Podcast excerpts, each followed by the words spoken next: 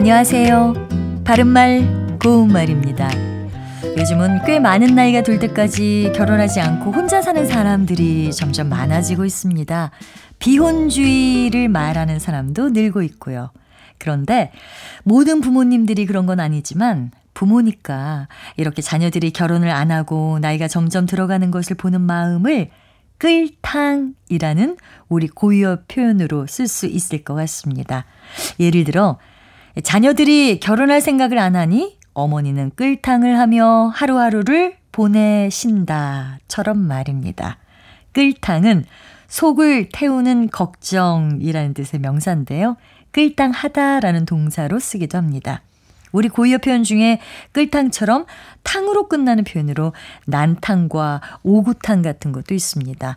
난탕은 한바탕의 야단이란 뜻인데요. 폭력배들이 거리에서 난탕을 치고 돌아갔다처럼 표현합니다.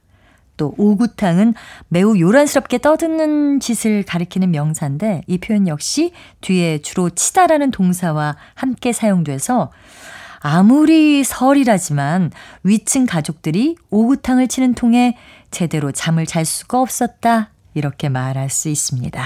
바른말 고운말 아나운서 변희영이었습니다.